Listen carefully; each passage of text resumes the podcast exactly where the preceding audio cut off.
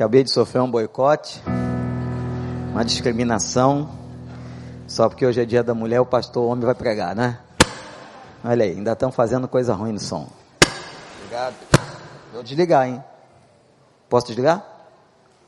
Depois tu corta isso do negócio. Hoje a gente teve dois momentos nesse culto aqui que realmente maravilhosos. Primeiro o pastor Paulo numa raiva danada, não sei que ele jogou a escada no chão eu não entendi muito bem a violência da, do negócio. Mas que ele jogou, jogou. Jogou com a força. E hoje é Dia Internacional da Mulher, me faz preocupar. Depois, eu vi uma cena terrível. Eu vi ele subindo na escada aqui. E eu não sei se eu vi sozinho, mas eu acho que ele, ele deu uma bambeada aqui nessa escada. A Malga estava aqui, gente. Na hora que a Malga estava ali, eu olhei para ela, ela incorporou a Cassiane e ela disse simplesmente louve, foi o que ela disse. Simplesmente louve, louve, com medo danado. Já pensaram no dia da intenção da mulher, o marido morre caindo da escada no meio do culto? Isso ia dar processo na igreja, ia dar uma confusão danada. Mas parabéns, pastor Paulo Amora, pela condução. Vamos dar uma salva de palmas para esses. Pastor Paulo é um ator. É um ator. Não é não, pastor Daniel? E eu quero também uma salva de palmas para Carla, que fez aquele monólogo maravilhoso, dirigida pelo Reginato. Mas eu tenho uma observação a fazer sobre o monólogo. O monólogo foi lindo, foi tudo lindo, correto, maravilhoso, poético, mas aquele início do monólogo me deixa preocupado. Na hora do jogo do campeonato carioca, a pessoa passa na frente da televisão para ser vista. Eu quero pedir a você, minha irmã, olhe para mim, preste atenção, não faça isso não. Não teste a nossa fidelidade nessa hora, nosso amor por você. Na hora do Vasco e Flamengo, você vai passar na frente da televisão para se sentir amada, pelo amor de Deus, faz isso depois. Porque é na hora do jogo que vocês querem que jogue o lixo fora, que coloque o leite não sei aonde, que bote o filtro, que isso aqui. Por que na hora do jogo? Vocês são muito mais amadas do que as bolas e que todas as bolas da terra. E nós homens, e eu quero declarar isso aqui em monólogo, nós homens declaramos nosso amor por vocês, vocês são maravilhosas. Homens, por favor, aplaudam as mulheres. O que eu estou achando fantástico é que as próprias mulheres estão aplaudindo elas mesmas num gesto de humildade. Muito bom, muito bom. Que dia maravilhoso. Mas eu estava pensando aqui, eu vou dar uma. Cadê a camisa, Maura? Tem camisa sobrando aí? Não, precisa tirar, claro. Tá lá fora. Então, fica aqui em pé, Maura, só um minutinho de modelo. Olha que camisa linda. Eu vou pagar para a primeira mulher que levantar aqui agora, presta atenção, eu vou pagar a camisa dessa. Não a Maura, a Maura tem dono. Vou pagar para a primeira mulher uma camisa dessa se você levantar aí e disser como que nasceu o Dia Internacional da Mulher. Pode sentar, Mauro. Vou dar 10 segundos. Sim, senhora. Já levantou. Vamos escutar, ver se ela vai falar certo. Vou traduzir. Pera aí. Pera aí. Vou traduzir que eu falo mais lento que você. Um movimento numa empresa. Ah, Onde? O lugar pegou, mas vai em frente, você está indo bem. As mulheres trabalhavam numa fábrica de costura. Ah, e aí?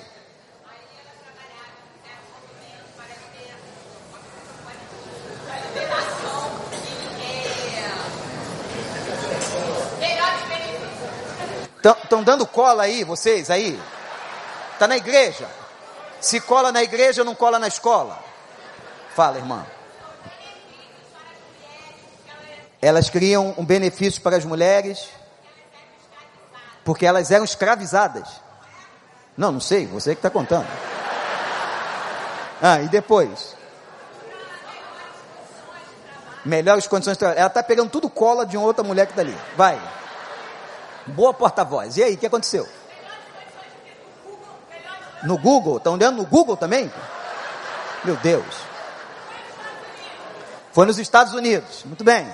Ah, e aí? Aconteceu o quê? Os caras queriam matá-las. Que caras? Hã? E aí? Tá tudo errado. Não, tá tudo não, tá 90%. Não, 80%. Não, 60%. Não, acabou seu tempo, irmão. Tá certo, vou te dar a camisa. Vou te dar a camisa pela sua ousadia de falar metade das coisas erradas. Vai, parabéns. Então vamos começar do início. 8 de março de 1857. Cidade de Nova York. Mulheres trabalhavam numa fábrica e essas mulheres reivindicavam melhores salários e melhores condições de trabalho. Os patrões, os donos da fábrica, tocaram fogo na fábrica com elas dentro. Olha aí como o negócio é mais grave do que você pensava. E aí, isso foi em Nova York. Alguns anos depois, em 1910, numa conferência internacional para mulheres, foi oficializado o dia 8 de março, isso foi em 1910, como sendo o Dia Internacional da Mulher. E os outros dias, de quem é? Todos de vocês. Muito bem. Minha irmã ganhou a camiseta. Malga, pode dar a camiseta para ela, que eu vou pagar, porque ela foi bastante ousada. Fiquei pensando qual mulher da Bíblia que eu ia dizer para elas, para vocês, irmãs. E me veio o coração, gente. Uma mulher para mim maravilhosa. A vida de Noemi é uma inspiração.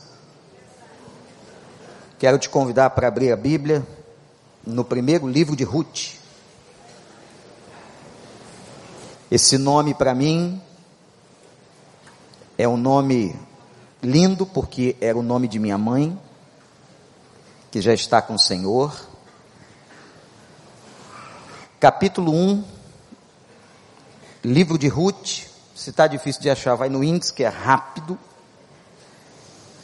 Na época dos juízes houve fome na terra, e um homem de Belém de Judá com a mulher e dois filhos foi viver por algum tempo nas terras de Moabe. O homem chamava-se Elimeleque sua mulher Noemi, seus dois filhos, Malom e Quilom, eram efrateus de Belém de Judá. Chegaram a Moabe e lá ficaram. Morreu Elimeleque, marido de Noemi, e ela ficou sozinha com seus dois filhos. Eles se casaram com mulheres moabitas, uma chamava-se Orfa e a outra Ruth. Depois de terem morado lá por quase dez anos, Morreram também Malom e Quilom. Noemi ficou sozinha com seus dois filhos e sem o seu marido. Sem seus dois filhos e sem o seu marido. Quando Noemi soube em Moabe que o Senhor viera em auxílio do seu povo, dando-lhe alimento, decidiu voltar com suas duas noras para sua terra.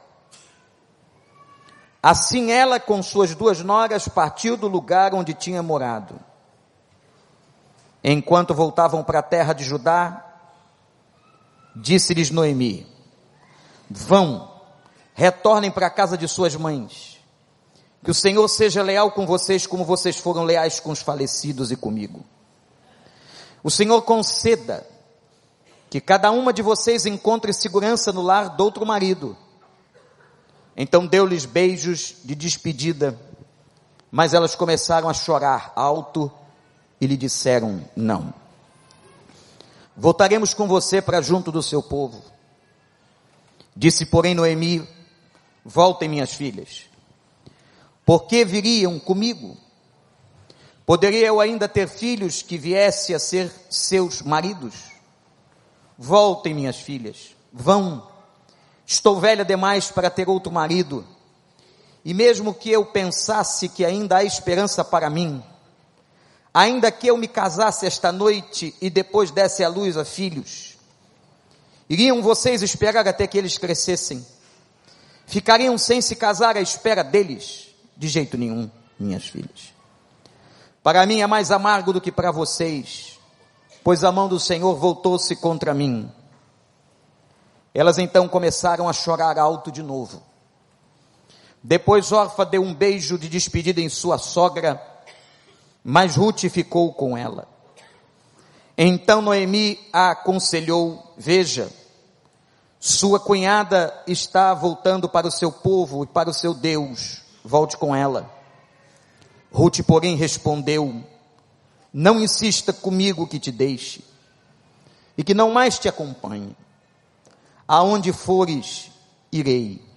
Onde ficares, ficarei.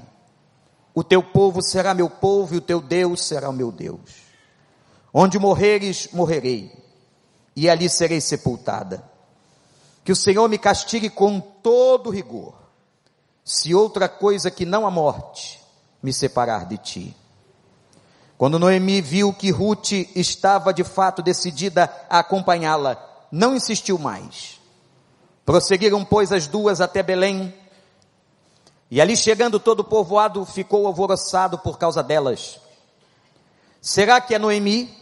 Perguntavam as mulheres, mas ela respondeu: Não me chamem Noemi, melhor que me chamem de Mara, pois o Todo-Poderoso tornou minha vida muito amarga. De mãos cheias eu parti, mas de mãos vazias o Senhor me trouxe de volta. Porque me chamam Noemi.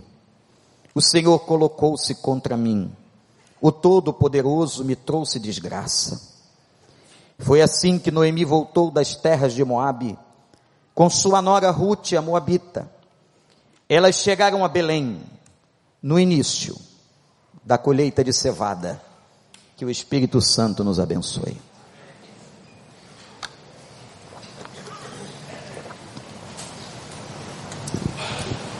Na Bíblia nós vemos mulheres em muitas tarefas. Não há nada novo no movimento contemporâneo. O principal nome do movimento em favor da mulher foi Jesus Cristo.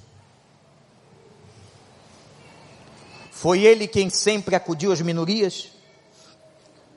Foi ele quem valorizou a mulher samaritana, quem perdoou aquela que foi pega em flagrante adultério, quem motivou as mulheres e quantas e quantas discípulas Jesus tinha.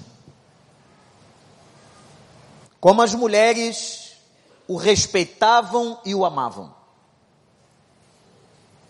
Jesus sempre ensinou a paz, o amor, o perdão e nunca a violência. O maior nome revolucionário é o nome de Jesus. A Bíblia é clara e não há outro livro na face da terra que possa ser produzido ou reproduzido que fale tanto do valor da mulher como a Bíblia. Inclusive, Paulo vai dizer que em Cristo nós somos todos iguais. Isso foi citado aqui hoje pela manhã. Vemos na Bíblia mulheres em funções domésticas, mulheres cuidando de rebanhos, mulheres costureiras, mulheres fazendo negócios, mulheres comerciantes, como Lídia, juíza, como Débora, mulheres no campo da agricultura e até mulheres que eram contratadas para chorar como as carpideiras do Novo Testamento. Função até certo ponto fácil para uma mulher. São mais emotivas do que nós. Aliás, eu não sei se você sabe, mas a mulher transita melhor nos dois hemisférios do cérebro. Nos campos da emoção e da cognição. Nós não. O homem é mais racional, e tende a ficar mais no campo da racionalidade. Mulheres casadas, mulheres solteiras, mulheres viúvas, mulheres de classe pobre e mulheres de classe rica. A Bíblia tem de tudo. Se você quer aprender a ser mulher e como uma mulher se comportar, é só ler a Bíblia. E da Bíblia sai a fonte do maior empoderamento feminino, que é exatamente a fonte do Espírito Santo de Deus. Portanto, mulher, se você precisa de empoderamento, se você precisa de valorização, se você precisa entender o seu lugar aos olhos de Deus, leia a sua palavra. Você concorda? O que é que essa mulher de Deus chamada Noemi ensina para a gente? E tenho certeza que Noemi não ensina só a mulheres. Noemi ensina para todo mundo, para nós homens. De toda a vida dela, registrada neste livro, eu vou chamar a atenção para algumas características ou qualidades extraordinárias de Noemi. A primeira delas era uma capacidade de resiliência à dor. Esta palavra está em voga, mas ela não é nova. Resiliência, muito usado na engenharia, e que é capaz de medir a competência do aço. Quando colocado à prova de fogo,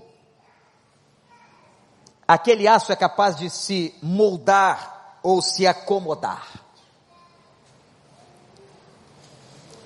A resiliência de Noemi frente à dor que passou é algo a ser estudado na psicologia e admirado por nós.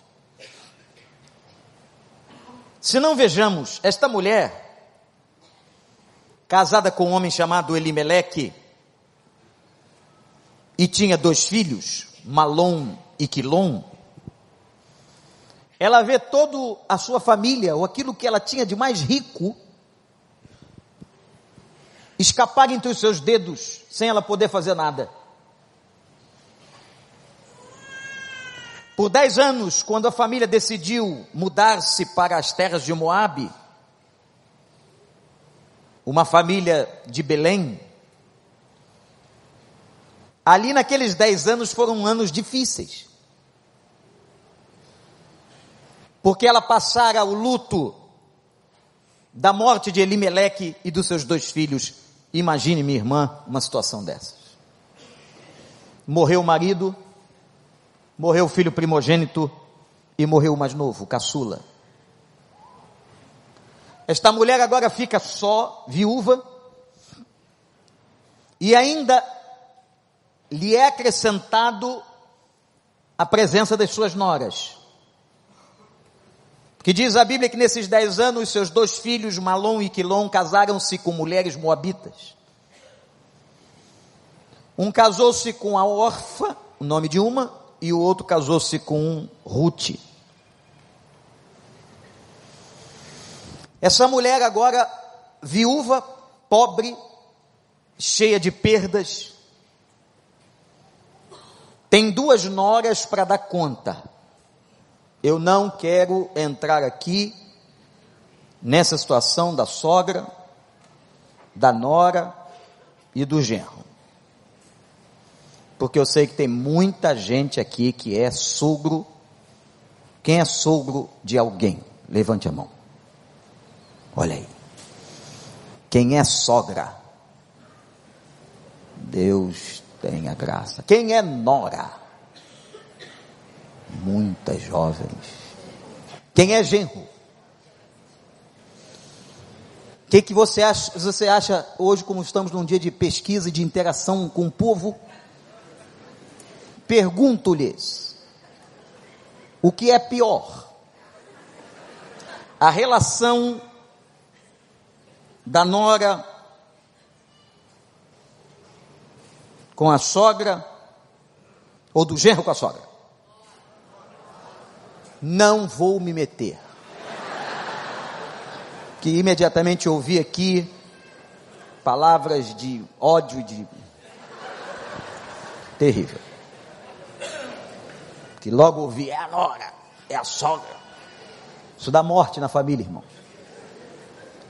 Noemi tinha duas. Não eram da terra dela, não falavam a língua dela. Moabitas, costumes diferentes, e o pior, não eram crentes. E Noemi tinha um parâmetro, um padrão em casa, que foi certamente a vida e a fé de seu marido Elimeleque. Quando ela recebe a notícia de que parece que as coisas melhoraram lá em Belém, ela volta, toma a decisão de voltar. E aquele momento de muito sofrimento, ela se despedindo e dizendo para as meninas: voltem para as suas casas, para as suas mães, porque eu não tenho mais filhos. Mas essas meninas insistiam. Ela diz assim, ela apela e diz assim: se eu casasse de novo hoje e pudesse gerar filhos com quem vocês iriam se casar, como vocês esperariam? Vocês não teriam como. Voltem para as suas mães. Quando Orfa viu aquela insistência, aquela moabita voltou para Moab. Mas alguma coisa diferente aconteceu no coração da, da Ruth. E ela faz uma declaração lindíssima de fidelidade, de amor, de respeito para com a sua sogra. Noemi chora agora mais uma vez. Chora porque Elimeleque se foi, Quilom se foi, o outro filho, Malom, se foi e agora Orfa se foi. É muita perda numa casa só. É muita dor. Dez anos não é um tempo muito longo para que uma aparência se modifique tanto. Só se acontecerem coisas muito extraordinárias que o que parece que ocorreu. Que a Bíblia diz que quando Noemi se aproxima da sua aldeia natal lá em Belém, as mulheres não a reconhecem. Talvez por estar abatida, mais magra, afetada pelas perdas e pelas dores, as mulheres fazem uma pergunta muito dura, que demonstra que essas mulheres não a reconheceram. Elas perguntam assim: Não é Noemi? Você não é Noemi? É Noemi. E ela diz: Não me chamem de Noemi. E por que, que ela não quer que a chamem de Noemi? Porque Noemi significa agradável. Me chamem agora de Mara. E o nome Mara vem de uma raiz hebraica que significa amargura. O que essa mulher está dizendo, gente, e está sentindo, ao ponto dela mexer na sua própria identidade, olha aí. Não me chamem mulher, agradável. Me chamem de Mara. Eu saí daqui com as mãos cheias e voltei com as mãos vazias. Como é que essa mulher saiu com as mãos cheias? Se ela sai da cidade por causa da fome. As mãos delas saíram cheias de quê? De um tesouro que Noemi reconhece ser o maior tesouro que ela tinha, a sua família. Tem muitas pessoas que não reconhecem, que às vezes levam anos para reconhecer, ou talvez morram sem ter reconhecido. que o maior tesouro que um ser humano constrói na terra é a sua família. Quantos filhos não reconheceram isso? Quantos maridos não reconheceram isso? Quantas esposas não reconheceram isso? Alguém diz assim: quem sabe um dia aprende, mas quem sabe também, um dia nunca aprenderá. Noemi entrou na cidade. E foi uma comoção. E o que me chama atenção, gente, essa capacidade de ver, de sentir a dor e ser resiliente. Mas ela diz uma coisa impressionante. Em tudo que ela sofreu, olhe para mim, em tudo que ela passou, ela declara que a mão do Senhor estava naquele negócio. Ela reconhece que o seu sofrimento, que as suas lutas, que as suas dores, de alguma forma, foram autorizadas ou autorizados, permitidos por Deus. E essa mulher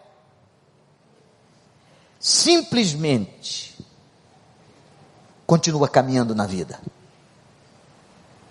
Eu não sei qual é a sua história, meu irmão, minha irmã. Não sei o tamanho da dor que você tem passado. Não conheço a tua casa. Não sei da tua história. Mas uma coisa eu sei que quando nós entregamos a vida a Deus e confessamos Ele como Senhor e Salvador, Ele não nos abandona jamais. E tudo que nos acontece, de bom ou de mal, está debaixo do controle do Altíssimo, porque Ele é o Senhor. E quando ela se referia a Deus, ela dizia o Todo-Poderoso o Todo-Poderoso, aquele que tinha o poder para fazer e para não fazer. O Todo-Poderoso que podia ter evitado a morte de Elimeleque e não evitou. O Todo-Poderoso que podia ter evitado a morte de Quilom e Malom e não evitou. O Todo-Poderoso que podia ter feito algo diferente na vida de Orfa e não fez. E essa mulher, resiliente, cheia de dor, de perdas, continua dizendo: a mão do Todo-Poderoso estava neste negócio. Esta mulher ensina para nós um comportamento diferente. De tanta gente hoje, desculpe-me usar esse termo, mas que reclama de barriga cheia que com um grau tão pequeno de sofrimento incômodo, que com um grau às vezes ínfimo, pessoas que não glorificam a Deus, não agradecem a Deus, não louvam a Deus, não reconhecem a mão de Deus. Que você possa entender que todas as coisas cooperam para o bem daqueles que amam o Senhor que Deus está no controle da tua vida. E se Ele fizer, Ele é Deus. Mas se Ele não fizer, Ele continua sendo Deus. Simplesmente louve, louve, louve o nome do Senhor. Você pode glorificar a Ele.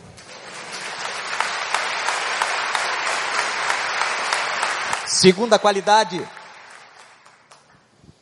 é a fé incondicional desta mulher. No versículo 6 diz assim: E quando ela ouviu que o Senhor, vejam isso, ela ouviu que o Senhor, ela tinha uma conexão com Deus, havia abençoado seu povo, dando-lhe pão. Ela então decide retornar a Belém. Noemi reconhece Deus nos seus caminhos, seja na hora boa ou na hora má. Não só a resiliência, mas eu quero agora destacar a qualidade de fé. E por que quero destacar a fé? Porque, gente, nós vemos aqui na história de Noemi uma fé incondicional. O que é uma fé incondicional? É uma fé que não depende de circunstâncias. Porque o que nós vemos hoje por aí, irmãos e irmãs, é gente dizendo que vai ser fiel a Deus, mas fazendo pacto, se eu tiver sucesso, se eu tiver aquela bênção que eu pedi no meu trabalho, se eu tiver prosperidade financeira, se eu tiver felicidade, então serei fiel ao Senhor. Não! O amor incondicional de Deus, o amor exede do Velho Testamento, é o amor que a gente precisa aprender. É amar a Deus pelo que Ele é, é amar a Deus pela Sua grandeza, é amar a Deus por todas as coisas que o Senhor faz, sejam elas a nosso favor ou contra nós. Eu não vou amá-lo só porque eu tenho sucesso, eu não vou amá-lo só porque eu tenho dinheiro. Tem igrejas e igrejas por aí que só pregam isso, só correlacionam a vida cristã com prosperidade. Meus irmãos, isso não tem respaldo na palavra de Deus. Eu sou fiel simplesmente porque sou fiel. Você é fiel porque é fiel, porque Deus te ama e porque te deu o maior presente que você e eu podíamos receber, a salvação em Cristo Jesus. E nós não temos condições de pagar isso.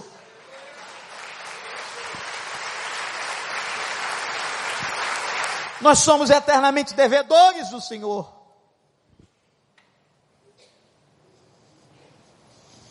Mas tanta gente hoje que só quer amar a Deus se for próspero. Que só quer amar a Deus se Deus fizer o que Ele quer. Eu quero dizer para você uma coisa, ó, olha para mim, bem para mim, para você não esquecer não. Deus não vai fazer tudo que você quer. Deus não vai responder favoravelmente todas as suas orações. Mulheres e irmãos, presta atenção. Deus muitas vezes contraria a nossa vontade, mas uma coisa é bíblica, ele contraria porque a vontade dele para você é melhor do que você pensa. Você acredita nisso? Noemi cria em Deus, mesmo diante de perdas, das tribulações, dos insucessos, das tragédias que ela viveu, ela cria no Senhor, ela amava o Senhor e ela dizia: Ele é todo poderoso e que esta realidade do reconhecimento de Deus esteja na sua mente, incultida pelo Espírito Santo do Senhor. Resiliência fé.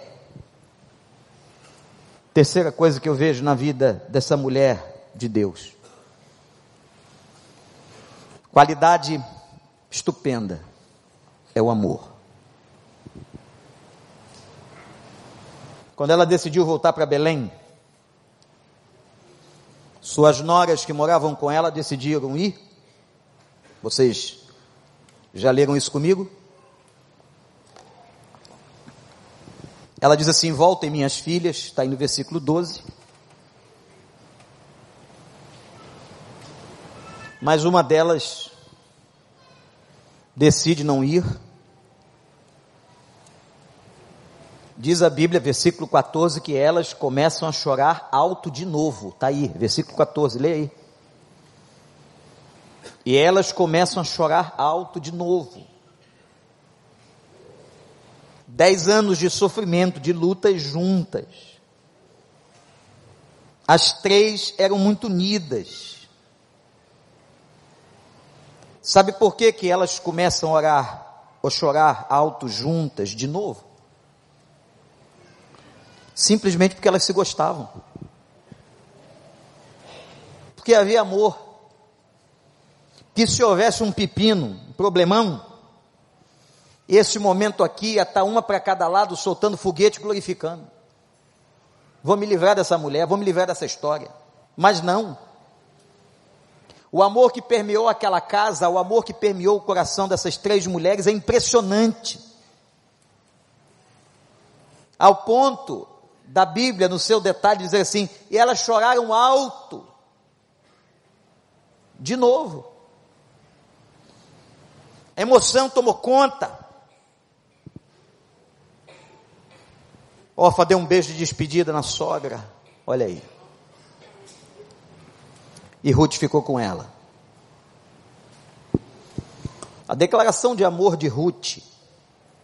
Isso aqui é uma declaração de amor, primeiramente. Queria que você olhasse de novo, versículo 16, 17, onde está uma das declarações de amor mais lindas da Bíblia.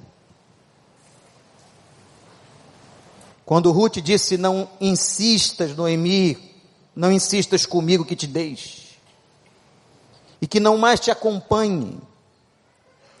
Aonde fores eu irei, onde ficares ficarei, o teu povo será meu povo, o teu Deus será meu Deus.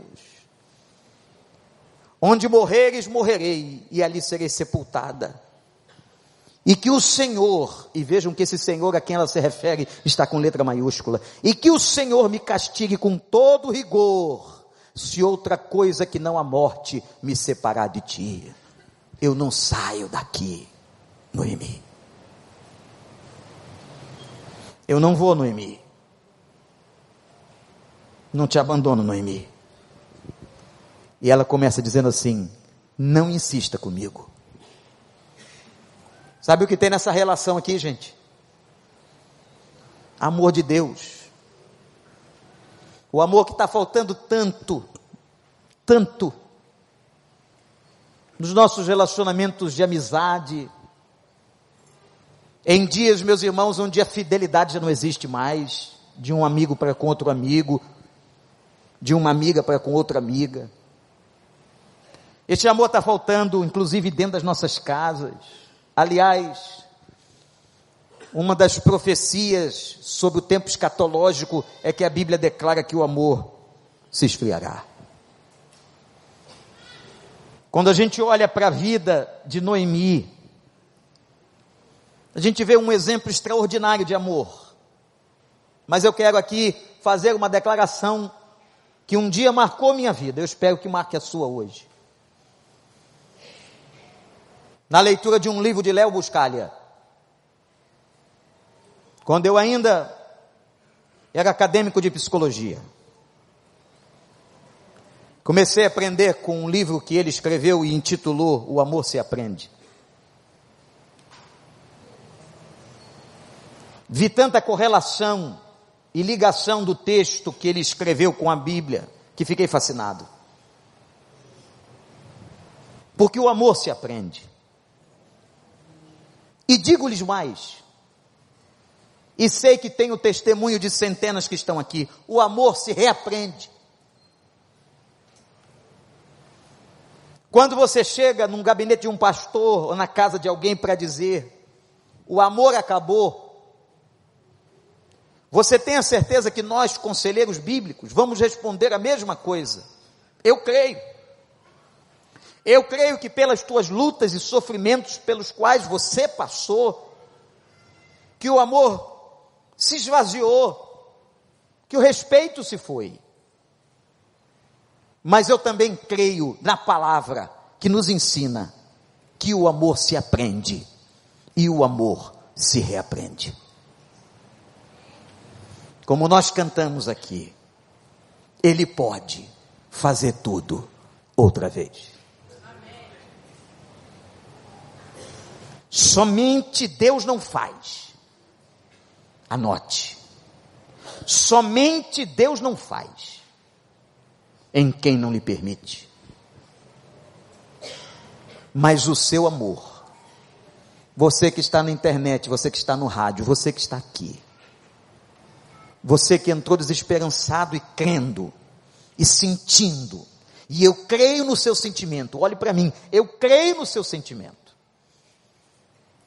em que você diz: meu amor sumiu, acabou, Eu quero declarar a você, não pelas forças da visão de um homem, mas pela palavra de Deus, você pode reaprender e refazer todo o amor da sua vida. O amor se aprende. O amor supera todas as barreiras. O amor é vínculo da perfeição, diz a Bíblia. O amor nos dá forças para qualquer recomeço. O amor cuida e o amor jamais acaba. Louvado seja o nome do Senhor. Noemi amou. Depois da morte de seus filhos, continuou cuidando e amando, porque o amor. Quero lhes dizer uma outra coisa sobre o amor que eu acredito. Não só que o amor se aprende, e eu acho que cada casal ou cada família aprende a amar a cada dia, mesmo tendo o pastor Paulo 50 anos de casamento. A outra coisa que é muito evidente na Bíblia sobre o amor, e João revelou isso, nas suas cartas, quando disse: não ameis de palavras, mas de fatos. Quando eu olho para Noemi, o amor de Noemi por Ruth e por Orfa não era um amor de teoria, não era uma tese, o amor era verdadeiro por uma razão. Noemi cuidava delas. É muito mais importante um gesto do que palavras. De que vale mais, mulheres? De que vale mais, irmãos? Uma pessoa dizer a você todo dia eu te amo e nada fazer? Ou uma pessoa talvez não dizer nada e sempre realizar e fazer aquilo que pode para cuidar da sua vida? Quem realmente ama? O que é realmente o amor? Quem ama, cuida. Quem ama, continua cuidando. Mesmo na dor, mesmo nas batalhas, mesmo no sofrimento, continua cuidando. Eu quero desafiar você. Eu não tenho tempo aqui nesta pregação, mas que você leia depois a história, muito particular depois de Noemi com Ruth. Aliás, Noemi se tornou Reginato, uma personagem até cômica, meu ver. Aquela mulher triste, abatida, esquisita, que sofreu tanto, que não era reconhecida. Depois ela foi melhorando. Lá em Belém ela se recupera e ela se torna uma pessoa até, e eu consigo ler textos do livro de Ruth com gracejo. Principalmente quando ela resolve casar Ruth de novo. Leiam lá, eu sei que tem gente que vai ler hoje de madrugada. Leia, leia, vale a pena. O que ela faz? Ela mandando a sua nora, agora não mais porque o marido se foi e perdeu o vínculo nesse sentido, mas ela dizendo: Minha filha, vai à luta. Mulher solteira que está aqui nesta noite, olhe para o pastor. Se é que você deseja casar, porque há mulheres que desejam que não querem casar. É direito. E Paulo te apoia. Mas se você quer casar e ainda está solteira, eu te estimulo biblicamente. Vai à luta. Se comporte com os adornos da palavra e você atrairá a coisa certa. O problema é que umas mulheres por aí se adornam esteticamente e elas vão atrair aquilo que os adornos chamam atenção. Mas quando a Bíblia fala de um outro adorno da mulher, um adorno do caráter, que não adianta esse negocinho só da beleza estética, é muito bonitinho agora. E teve um filme assim, né? Mas depois ficou ordinário. Não adianta. Porque você precisa é desenvolver essa beleza e esse critério bíblico é lá de dentro e você vai atrair a coisa certa. A coisa que eu estou dizendo você está entendendo, não é? O homem, o varão certo. Então, irmãs, se há, não vou pedir para você levantar a mão. Se há mulheres desse auditório com desejo sincero de casamento, eu digo a palavra de Noemi para você: vai à luta. E ela ainda deu outras instruções, hein? Não me cabe aqui dizer, não posso dizer algumas coisas que Noemi disse, porque estou em horário nobre. Ela pega pesado, por causa dos costumes da época, não vou discutir isso. Quando ela diz que está trabalhando para um cara chamado Boaz, Noemi, hum, sei quem é. Tem grana e é gente boa. Fazendeiro, aleluia. Imagine você, mamãe, encontrar um Boaz para sua filha. Cheio de qualidades, e olha o que ela disse: quando ele estiver dormindo, Vou parar aqui para não continuar. Toque no pé dele. Abusada. Noemi. Noemi é deprimidinha, choradeira, triste. É o que ela está falando. Ela partiu para cima. Ela disse: Minha filha, vai fundo. O que ela faz com Ruth é dizer assim: ela dá um choque de agressividade. Vai lá, mexe com o cara, fala com ele, sai daí.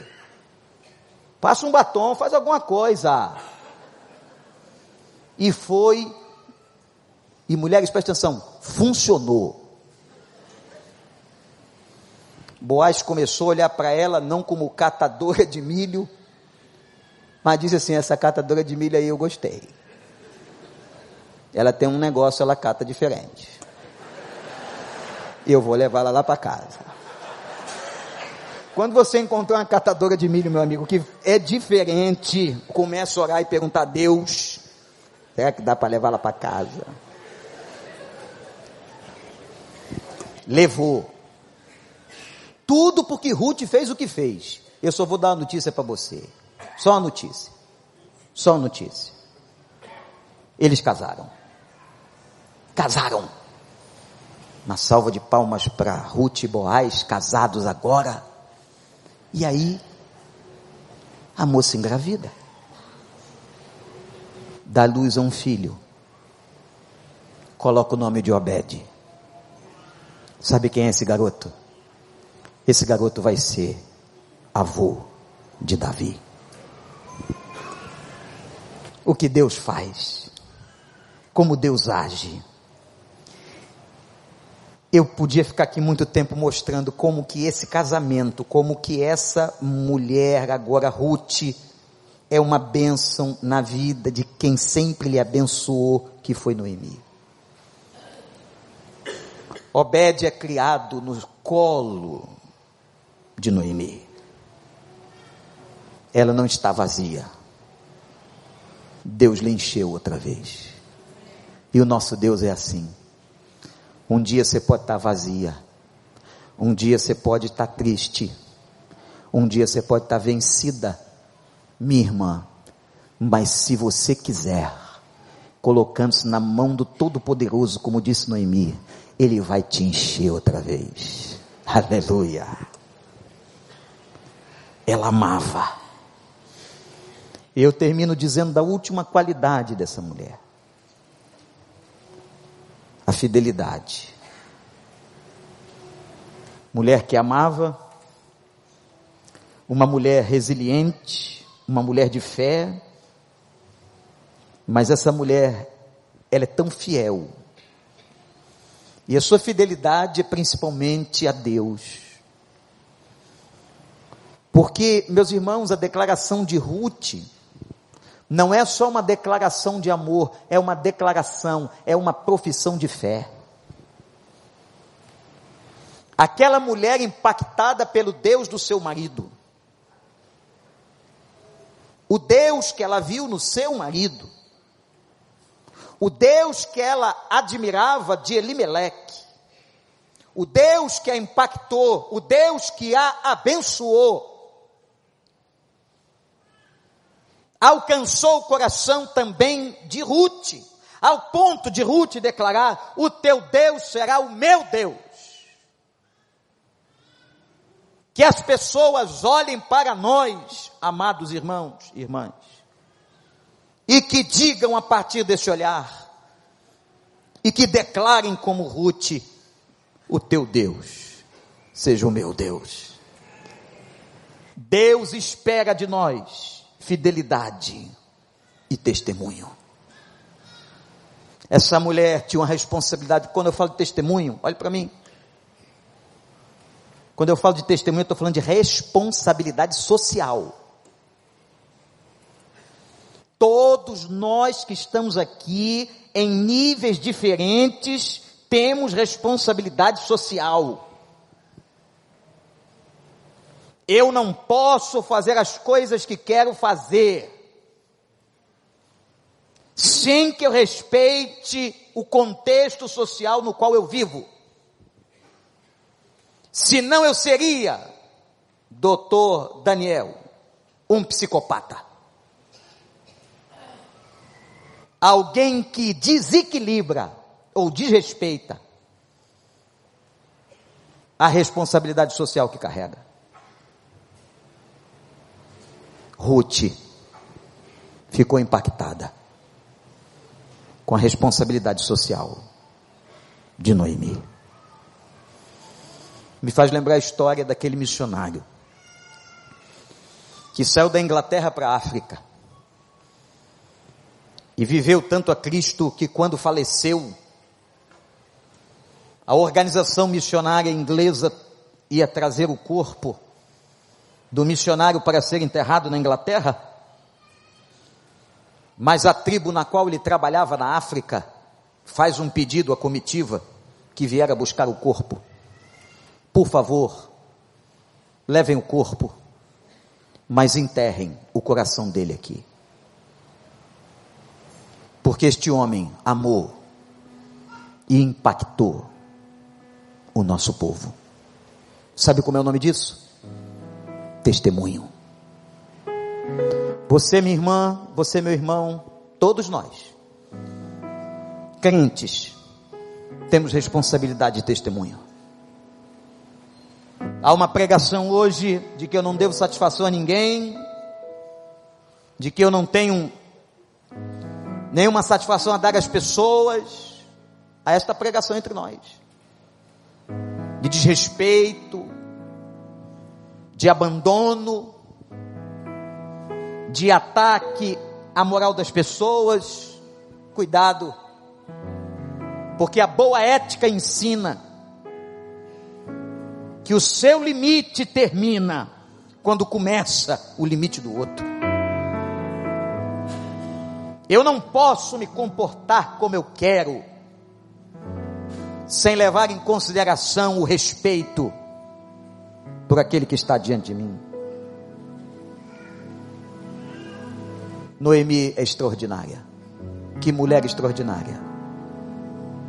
Que mulher que amava, uma mulher de fé, uma mulher resiliente, Dona Maura, uma mulher de testemunho, uma mulher fiel a Deus. E eu não preciso dizer, mas vou terminar com isso.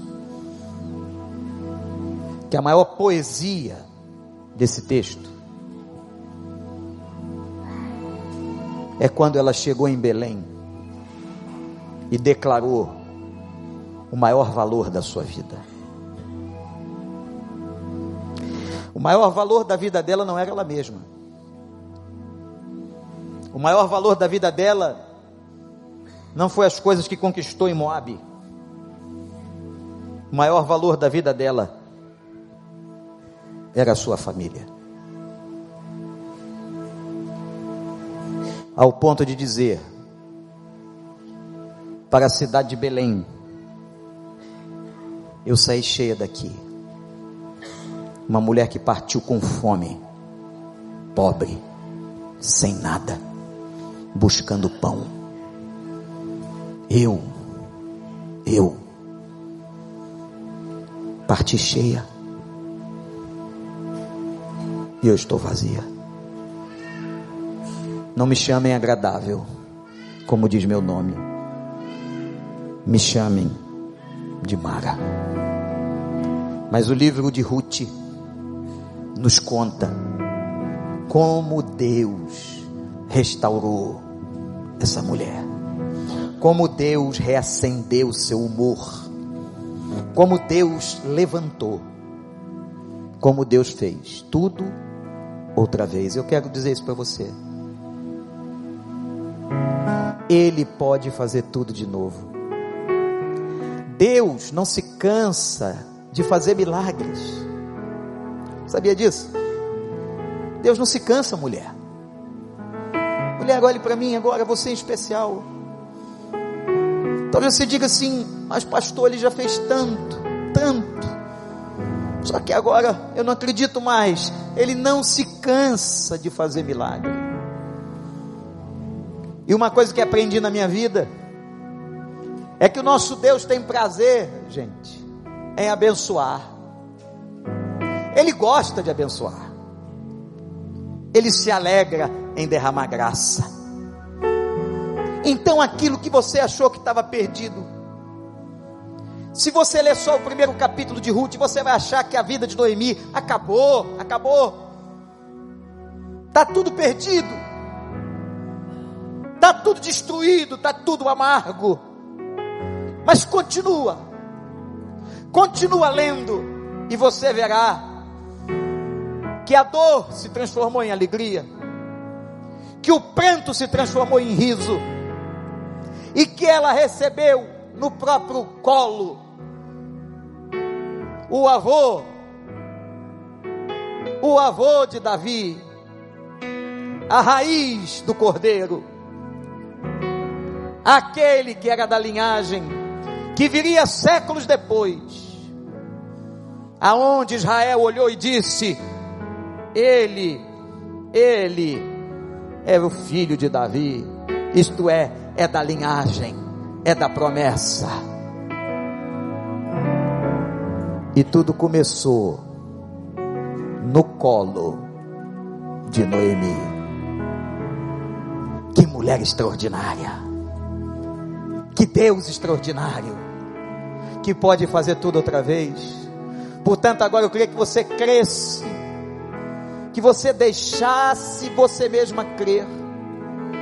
Você que veio aqui cansada, você amargurada, você até, quem sabe, com pensamentos de morte, deixa Ele fazer.